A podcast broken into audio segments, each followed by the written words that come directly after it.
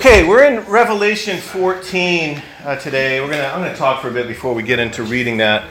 Um, I had a uh, an email uh, from uh, where's Graham? From Becky, and it was a sermon on apocalyptic literature. It's about apocalyptic literature in general. Um, I think I, I might have started the video too late. Maybe she did read from Revelation, but when she was speaking, it was about apocalyptic uh, literature in general. And I found it really inspiring. It was really cool. So, um, in light of that and, and just being inspired by that uh, message, that it was really a homily, um, uh, we're going we're gonna spend some time in a bit of reflection. And what I have found as I've studied this book is that as you march through the, the symbolism of it, what seems so mysterious and crazy to us is actually pretty simple to unpack and the message behind it is fairly straightforward and simple. And so I thought it might be good to uh, back up a bit and just reflect a little bit. So this will be a bit more devotional. Uh, we will read and get through uh, chapter 14. Um, but I want us to unpack a little bit some of the things uh, that are going on. And this is a great time to be here if you've just had a baby and haven't been in church for a while, because you'll get a review of all that we've talked about if there's anyone like that, I don't know. But um, uh, so there's uh, there there is I read about a I didn't see it myself, but uh, one of the commentators talked about this uh, Peanuts cartoon, and uh, it's uh, Charlie Brown and his sister. Is that Sally? Right, Sally, and I think they're they're going to church or getting ready, and she's talking about the, the Bible verse she memorized for that day and she comes in and talks to her brother, Charlie Brown. Did you memorize your verse? She says, No. He says, No, I, didn't, I don't remember it. And then she starts talking with him, and then she says, You made me forget the verse that she had memorized. And uh, he said, Well, well, forgetting's not so bad, you know, and uh, what was it? Do you remember? And she says, Well, I don't know. It, it might have been one of the parables of Jesus, or it might have been something that Moses said, or it might have been a quote out of that book, Re-Evaluation. and. Uh, which was great because that is exactly what we're reading. It's the book of re evaluation. And Revelation is using uh, very graphic images of good and evil to present to the church, uh, the first century church directly, uh, but also for our benefit, all the generations uh, that have read it since then, um, to re evaluate. It's calling to make a choice. All of Scripture is calling us to make a choice. the way it does it here is with these graphic, uh, bold images, uh, much like a graphic novel um, does. And we have seen this, and I talked about this, but I'm going to go back to this illustration and unpack it a little bit more. We see this in our culture, we just don't know that we see it when we see it. So last week I talked about summer blockbuster movies, right? And I talked about Jaws. And Jaws is, uh, off the top of your head, you're going to say it's a shark movie. It's not about a shark. It is about small town politics and putting budgets and profits over and above the welfare of people, right? Sheriff Brody is trying to protect people, and the small town opening up for Fourth of July weekend is uh, putting, uh, you know, the money's uh, agenda, the, the town's agenda and money and all that sort of uh, thing above the welfare of the people. That's where they're more concerned. Until the guy who's in charge of all that work, uh, his son has a close encounter with a shark, and then all of a sudden uh, he wants to move ahead with killing the shark. So the shark is just a vehicle to put teeth on this horror. Right? We talked about E.T., which isn't a horror movie. It's more of a, an adventure or drama. I don't know. And um, but it's not it's not a movie about uh, cute slimy aliens trying to get home. It's a movie about a boy who's going through a divorce. He's trying to find his home, and that's why it's so important for for Elliot to get this uh, get this guy home. And as I mentioned, except for his mom and maybe one other person who's very sympathetic to him, a scientist maybe at the end of the movie, all the other adults are not seen from the neck up. They have no faces. They, you see them, There's people moving around, but there's no face to them. And I wonder that if uh, people going through, a, ch- children going through a divorce maybe feel like that, that things are moving around them, that adults are doing all this stuff and they don't, they don't know. Um, but people are hurt by that. And so, you know, a movie about a, a fairly typical divorce does not a summer blockbuster make, right? We don't make summer blockbusters about that because it's very mundane and it's very, uh, what, 50%, right, in our culture uh, go through a divorce. Um, and small town budgets, we don't think about uh, sometimes uh, how they affect people. Um, but some people can be really hurt. I remember the very first uh, Richmond town meeting I went to, which was really entertaining. Uh, it, I mean, it, it was. I was about to go out and get some popcorn and pizza and watch this thing unfold. Um, but one person, and, and I don't. Uh, it was probably my dad. No, no, no. no, but one person who I graduated with, not, not someone I was really close to, but I, I recognized her, and she, she stood up and was talking about the, the rising taxes. Now, I had moved from somewhere else. And I thought, these taxes are the best I've ever seen. Uh, but for her, it was tough. It was very difficult. And so you have these things uh, that we run into on a regular basis um, that are painful, that are very hurtful. And the book of Revelation, um, it honors that suffering by painting it in really bold colors and giving it size and giving it teeth and giving it, uh, it brings the horror to life because divorce is hard. I've never talked to anyone that said, you know, that went really well. It, it, never have I heard that, ever. I just found out a relative of mine is going through a divorce, and I just, I, you know, it, um, my heart, my heart goes out to them. It's just going to be a mess. Um, And so it honors the, our mundane hurt and trials and brokenness. And we talk about the first century church like they're being persecuted. And at times, they are being persecuted very harshly. At other times, they're not. And part of the message, we forget this because it's been so long, but in Revelation 2 and 3, um, we see a picture that, of a church that has warnings to it. Don't give in. Here's, you know, to those who conquer, this will be given, this reward. But here's what I have against you. In other words, the, the first century church is a little bit compromised in their uh, faithfulness to Jesus. And so the rest of the book, which pictures the church as this conquering army of people who suffer on behalf of others, um, looks great. They're always dressed in white robes. But we have to remember those, those first two chapters where it calls the church to, to make a decision about what they're going to be faithful to. Because sometimes it's, it's, not, it's not intense persecution. Sometimes it's just being lulled to sleep with apathy. Sometimes it's uh, simply uh, choosing to worship the, go along with emperor worship, which was very common in that day. All these Caesars had big egos, they wanted to be worshiped. And they set up, you know, it was a very large empire, and they set up places all over the place that would worship the emperor and call in you know their devotion. And you'd call caesar lord right? But christ is lord jesus is lord. And that's what's so subversive about that title. And so um, what john is doing is uh, giving teeth and making it look horrible and make and showing us the real horror behind what's going on, even if it seems rather regular and mundane. And that's what these summer block that's what these you know i guess these are both spielberg spielberg movies right? He does a good job right? Poltergeist. Here's we'll pick on poltergeist right? What's that about? Here's the quiz. Is it about ghosts out of the tv yep. All right. Will and i can have an extra study after the uh, the father is involved in a in a plan to uh, uh, urban expansion. And it's sort of gone out of control. And they just keep spreading and spreading and spreading this urban development onto a reservation. That's what the horror is. The ghosts give it life, and it makes it exciting to go and pay $15 to go see in the middle of the summer. So when you could be outside enjoying God's good creation. Um, so. Uh, the salt water because sharks.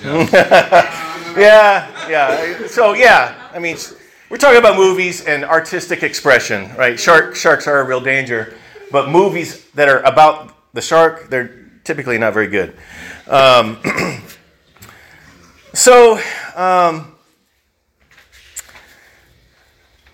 So Revelation sees that hurt and gives it color, and gives it size, gives it the size that it deserves, gives it teeth, um, gives it anger and power.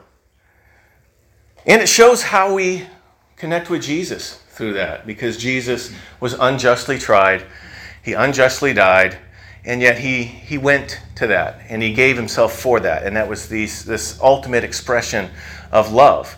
And now Revelation is calling uh, Jesus' followers to do the same.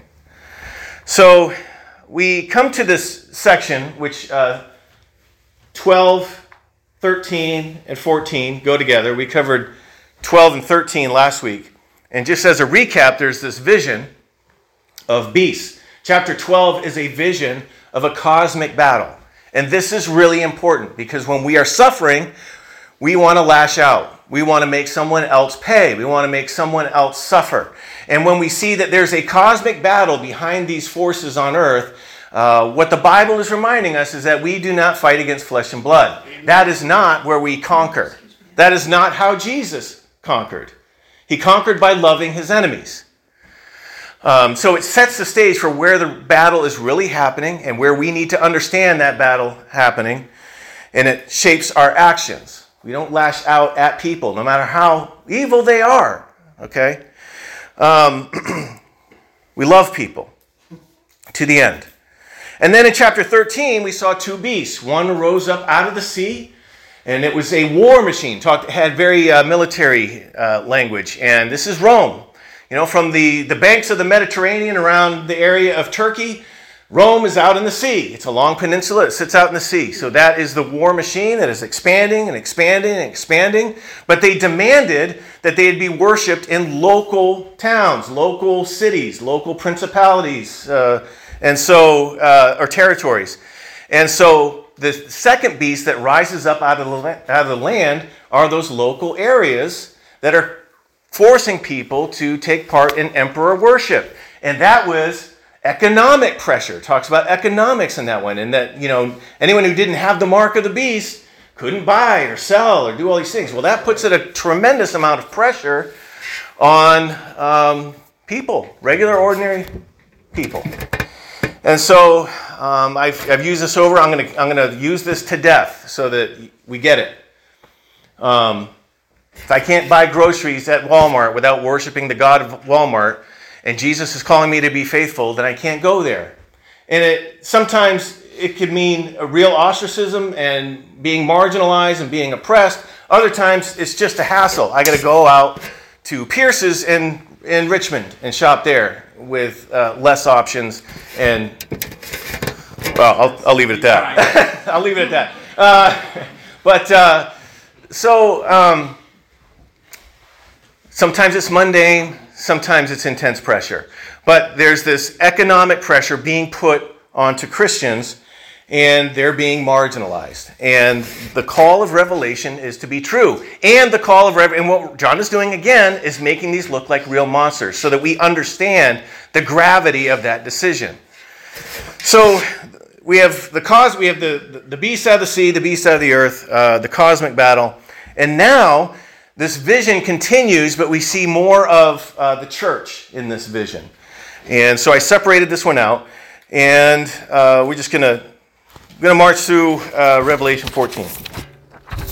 John goes on and says, Then I saw the Lamb standing on Mount Zion, and with him were 144,000 who had his name and his father's name written on their foreheads. And I heard a sound from heaven like the roar of a mighty ocean waves, uh, mighty ocean waves, or the rolling of loud thunder. It was like the sound of many harpists playing together. This great choir sang a wonderful new song in front of the throne of God and before the four living beings and the 24 elders. No one could learn this song except the 144,000 who had been redeemed from the earth. This is interesting that they've been redeemed because that is an economic term. They've been bought back. This is a group that was not allowed to buy in their, in their uh, local areas, their local Walmart, but they uh, are bought back by God. And another thing to, to every time we see that 144,000, uh, we're hearing a military term. There's 12 times 12 times 1,000, and that, those units were 1,000 people. So when we see that, John's giving us clues into a, a military sort of formation. And uh, it's important to remember that what does Jesus' military look like? They look like a lamb who's been slain, but is still alive. That's how this army conquers. That's how they conquer. John hears, remember in the beginning, he hears a lion, but he sees a lamb that's been slain. Um, so they, they go, we go on here. Uh, they've been redeemed from the earth. They have kept themselves as pure as virgins. Now, this translation is. Uh, other translations are just going to sound like they're putting down women, uh, and it's unfortunate. Following the Lamb wherever he goes. I think it talks about not defiling themselves with women. Um, this one says, They're pure as virgins, following the Lamb wherever he goes. They have been purchased from among the people on the earth as a special offering to God and to the Lamb. They are the offering. They have told no lies. They are without blame. Now, this is not saying literally people have never told a lie um, or defiled themselves. This is, again, a military image. Uh, remember when uh, King David sleeps with Bathsheba, gets her pregnant, part of his plan to cover that up is to bring her husband Uriah back from the army and have uh, reuniting uh, as spouses. And he says, No, I will not do that because it was sort of a common thing that you're going to stay focused when you're in the army we're not going to go home to our wives. We're not going to go, you know, we're not going to sow our wild oats. We're going to focus on the army. And that's what that's talking about. Um, not being defiled. And uh, I don't think we're looking at. The, the idea is that these people are devoted and committed mm-hmm. to Christ. And they're using, you know, really bold language to talk about that. Um, so we move on. Verse 6. I saw another angel flying through the sky, carrying the eternal good news to proclaim to the people who belong to this world. I read this and I had to stop. To every nation, tribe, language, and people. And here we have this picture of all these beasts. You know, these this empire is represented by beasts out of the sea and beasts out of the land. And things that devour and, and, the stars falling from heaven, and yet the gospel, the good news is still going out to everyone. Everyone is still invited in. I love that picture. Verse 7 Fear God, he shouted. Give glory to him, for the time has come when he will sit as judge. Worship him who made the heavens, the earth, and the sea and the springs of the water. Then another angel followed him through the sky, shouting, Babylon is fallen. The great city is fallen. This is talking about Rome, not Babylon, but Babylon becomes this symbol from the Old Testament, from the Hebrew Bible, of uh, evil city uh, that embodies evil. And again, we're talking about systems of the world, not necessarily individuals. Everyone's invited. Um, the great city has fallen because she made all the nations of the world drink the wine of her passionate immorality. Oh, this is tough language. The wine of her passionate immorality. She made all the nations drink this. then a third angel followed them, shouting, Anyone who worships the beast and his statue, or who accepts his mark on the forehead or on the hand, must, this is a parody of the, the Shema, the hand or the forehead, must drink the wine of God's anger. It has been poured full strength into God's cup of wrath, and they will be tormented with fire and burning sulfur in the presence of the holy angels and the Lamb.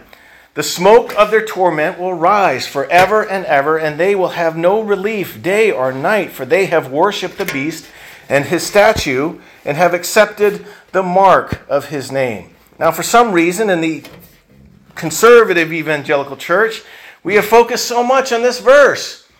We've been reading all these symbols over and over and over, and then when it comes to suffering forever, all of a sudden, it's literal. that seems a bit strange to me. The image that this is trying to, con- the, the images are difficult. I find myself pushing away. I find myself looking forward to Sunday and saying, I don't want to talk about this. I don't want to try to explain this. This is a hard message. This is a letter. Yeah, let me, I'll finish. this is a letter. Um, it's a vision. And um, it's a letter that goes out to many churches. And uh, it's powerful. And so, on the one hand, these difficult images, um, they are powerful and painful for a reason. They are calling us to feel a bit uncomfortable with them. And again, behind them could be real suffering and persecution. I mean, Christians in our own world today, in some corners of the world, are beheaded for their faith. Yeah. Not here.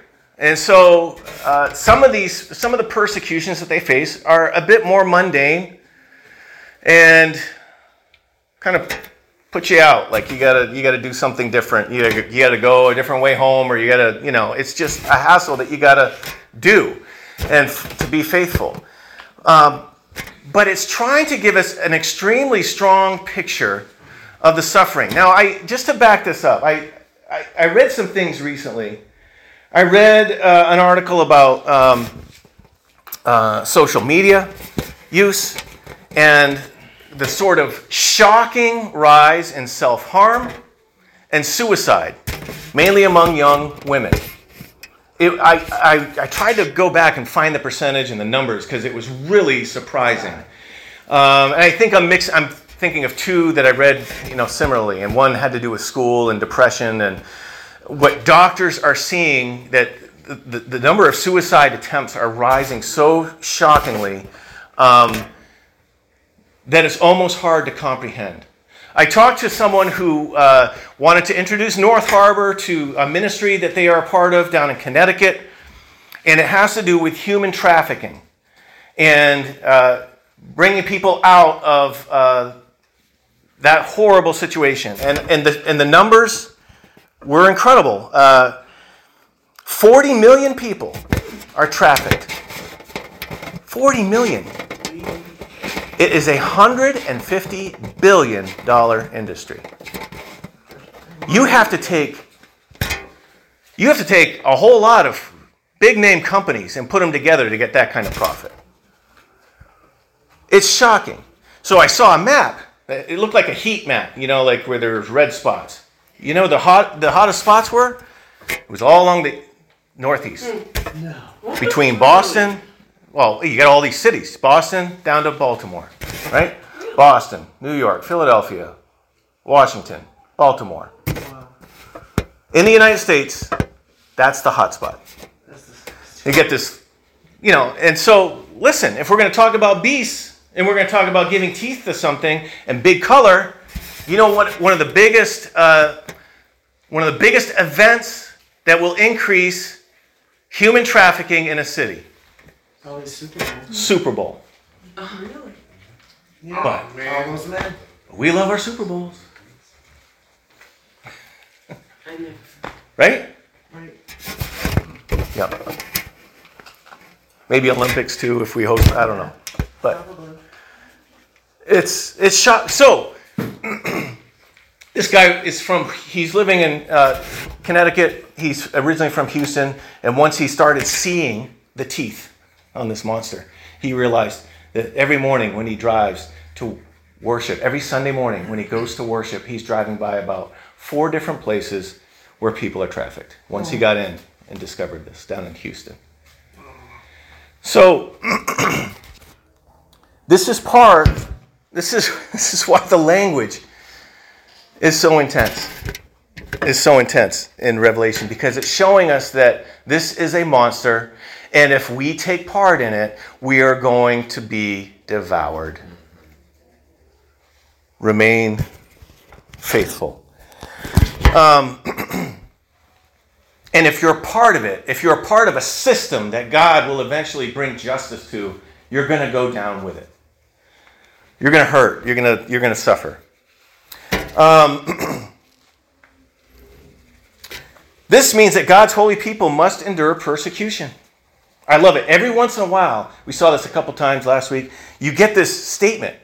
There's no imagery, it's crystal clear. Here's what he's saying. Then I, uh, this means that God's holy people must endure persecution patiently, obeying his commands and maintaining their faith in Jesus. And I heard a voice from heaven saying, Write this down. Blessed are those who die in the Lord from now on. Yes, says the Spirit, they are blessed indeed, for they will rest from their hard work, and their good deeds will follow them. Then I saw a white cloud, and seated on a cloud was someone was like the Son of Man, and he had a gold crown on his head and a sharp sickle in his hand. Then another angel came from the temple and shouted to the, the one sitting on the cloud, Swing the sickle, for the time of the harvest has come. The crop on earth is ripe. So the one sitting on the cloud swung a sickle over the earth, and the whole earth was harvested. And after that, another angel came from the temple in heaven, and he also had a sharp sickle. Then another angel who had power to destroy with fire came from the altar. He shouted to the angel with a sharp sickle Swing your sickle now to gather the clusters of grapes from the vines of the earth, for they are ripe for judgment. So the angel swung his sickle over the earth and loaded the grapes into the great winepress of God's wrath, and the grapes were trampled in the winepress outside the city. And God and, and blood flowed from the winepress in a stream about 180 miles long and as high as a horse's bridle. Yeah. More graphic images. Pastor, that's like going from here to like almost Boston, right? Uh, I think so. So, graphic, graphic images. so there's a call to lean into your suffering. There's a mystery there. And Jesus knows this more than anyone. I, you know, I, we think about this and we, again, I think because it's so graphic and it's so cartoonish that we, it, there's a distance to it. So recently I had an experience where I was with a, um, a health agency, a health institution, that after I was there for a couple hours, started pressuring me to to do things, to do treatment or do, you know, do things that I didn't I didn't feel comfortable doing. And I'm sitting there looking at this patient rights on the wall, and one of them is the right to refuse, you know, treatment. So that's something so small.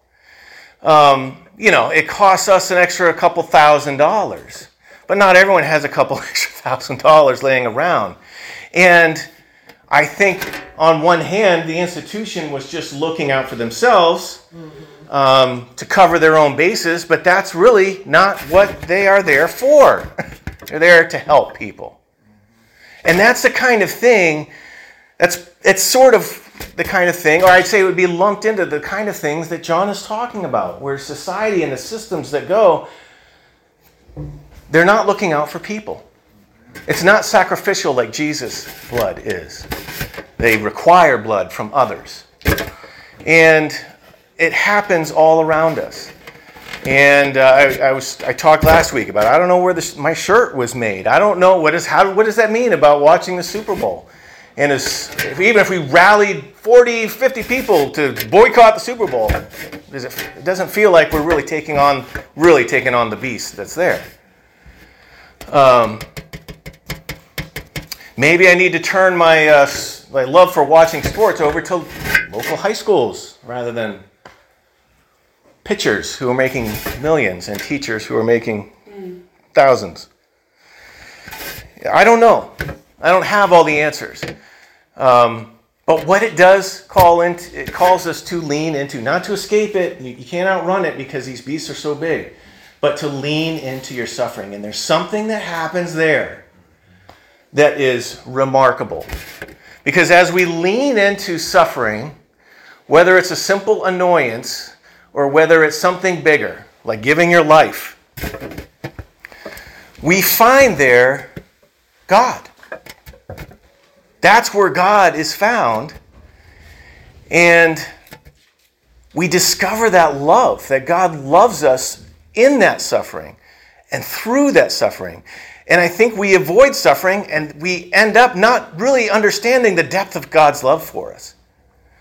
And the thing is, once we understand the depth of God's love for us, then we're ready to give up our lives because it's love, and that's what love is all about.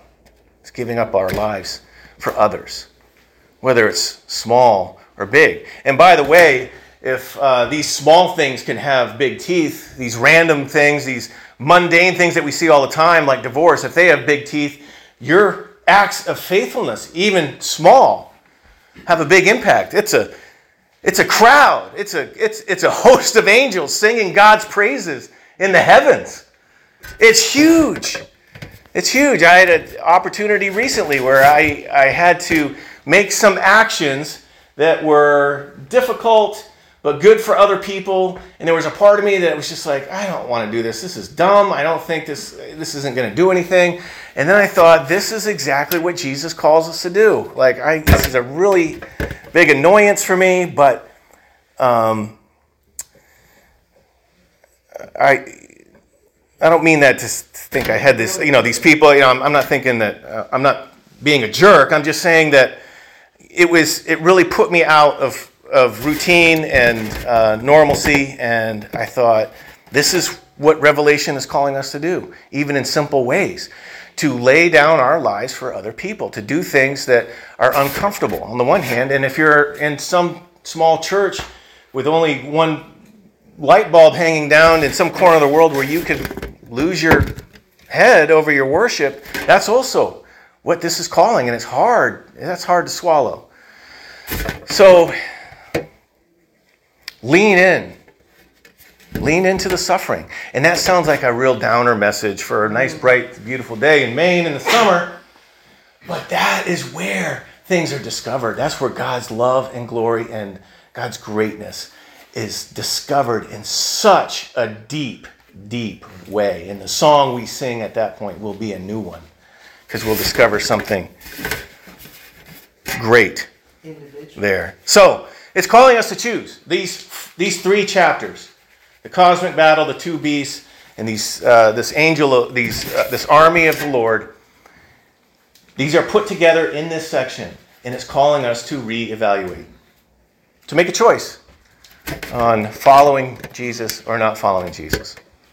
Now, uh, as we prepare for uh, communion, I'm not going to read it this morning, but the, the reading um, that we find in the book of Luke is the one of the rich young ruler. Right? And he says, what, what must I do to inherit eternal life? Now, that is a question that fits right in with Revelation. What must I do? Jesus, in typical Jesus fashion, does not answer the question, but returns it with another question. I don't know. What, how do you read it? Well, love the Lord your God and love others with all your strength. Yep, you got it right. He says, Well, I've done all that. Um, is that right? Is that what he says? Yeah. Yeah. And uh,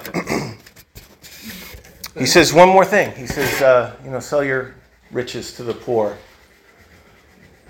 Follow me. In other words, what Jesus is saying, and this is really important, okay, because what this guy is quoting is the two greatest commandments in the Hebrew Bible. So, what is at issue is his identity as a faithful follower of God. It's not just having the right answer, it's faithfulness. This is who I am as a person. And he answers it biblically correct, but Jesus says you need something else. You need to lay down your life. You know, go sell, go sell all your possessions. And he leaves bummed out. Basically, what Jesus says is you need to lay yourself down for others. You need to go to the people who are out on the margins and serve them. Jesus understands this principle because he lived it out. You give your life for others. And at that point, where you do that, is where you meet God in the most powerful way, mm-hmm. in the most glorious way, in the way that gives you so much joy and peace that the monsters begin to diminish in size and you're able to move forward in your life with God.